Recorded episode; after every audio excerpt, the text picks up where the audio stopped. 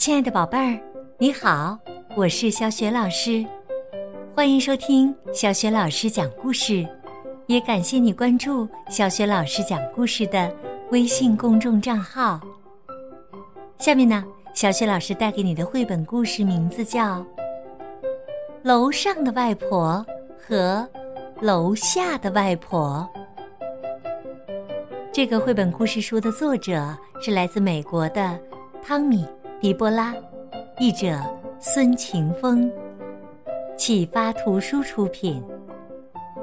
好啦，温馨的故事开始啦。楼上的外婆和楼下的外婆。当汤米还是个小男孩的时候，他有个外婆，还有个曾外婆。他很爱他们。汤米和家人每个星期天都会去看他们。外婆总是站在厨房里的大黑炉前面，煮好吃的东西。汤米的曾外婆已经九十四岁了，她的身体很虚弱，总是在楼上的房间里躺着。汤米叫他们“楼上的外婆”和“楼下的外婆”。每到星期天，汤米总是跑进屋子，先向外公和楼下的外婆问好，然后就一口气跑上楼，去看楼上的外婆。楼上的外婆总是会这么说。来，自己拿糖吃。每次汤米打开衣柜上的针线盒，里头总是会有薄荷糖。有一次，楼下的外婆走进来，扶着楼上的外婆坐到椅子上，还用毛巾绑好，免得她跌下来。汤米问。为什么楼上的外婆会跌下来？楼下的外婆说：“因为她已经九十四岁了。”汤米说：“我四岁，我也要绑在椅子上。”从此以后啊，每个星期天，等汤米拿出针线盒里的糖果，楼下的外婆。就会上楼来，把汤米和楼上的外婆都绑在椅子上，然后他们俩就一边吃糖，一边聊天儿。楼上的外婆跟汤米说了一些小矮人的故事。他说：“小心那个帽子上有红羽毛的家伙，他很爱。”玩火柴，汤米说：“我会小心。”楼上的外婆又指着梳妆台上的发刷和梳子说：“快看呐，呃，它在那里，就在发刷和梳子的旁边儿，看见了吗？”汤米点点头。当楼下的外婆忙完炉边的工作，烤好要给汤米在回家前吃的蛋糕以后，她就会上楼，把汤米从椅子上解下来，说：“好啦，我们都该睡午觉啦。”等到他们睡醒了，楼下的外婆便会帮着楼上的外婆梳她那。银白色的美丽长发。然后，楼下的外婆拿起梳子，梳自己的头发。看着楼下的外婆梳头发，汤米总是说：“嘿嘿，绑牛尾巴。”楼下的外婆就把头发转呐转，转成麻花，再盘到头顶上。假好。有一次，汤米的哥哥跑到楼上来，刚好看见楼上的外婆躺在床上。楼上外婆的头发披散在肩上，哥哥立刻就跑开了。他说：“她好像巫婆哟。”汤米说：“才不是，她很美。”每当外公大喊。去吃冰淇淋喽！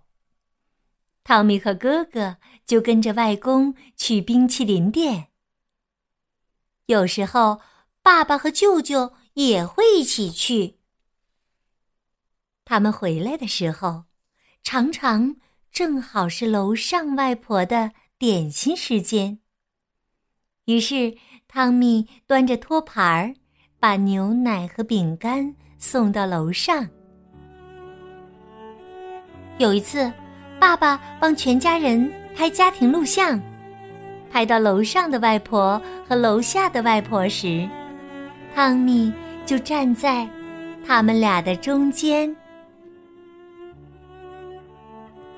有一天早上，汤米刚睡醒，妈妈就走进来告诉他：“楼上的外婆昨天晚上去世了。”汤米问：“什么是去世？”妈妈回答：“就是他再也不能和我们在一起了。虽然那天并不是星期天，他们也去了外公外婆家。汤米还没向大家问好。”就急忙三步并作两步的跑上楼，跑进楼上外婆的房间。床上是空空的，汤米哭了起来。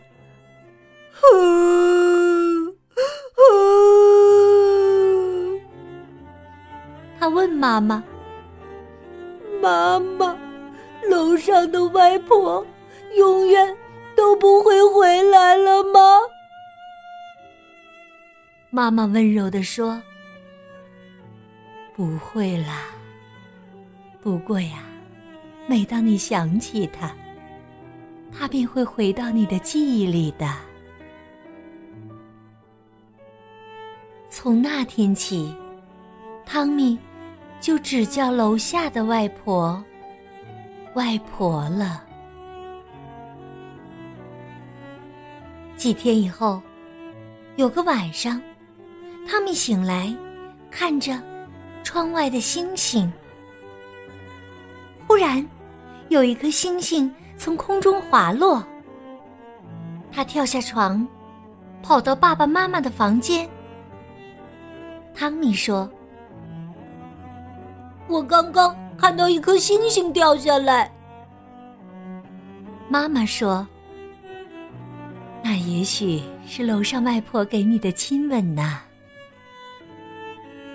很多年过去，汤米长大了，楼下的外婆也老了，总是躺在床上，就像以前楼上的外婆那样。后来，她也去世了。有天晚上。汤米从卧室窗口望出去，正好看见一颗星星快速的从天空滑落。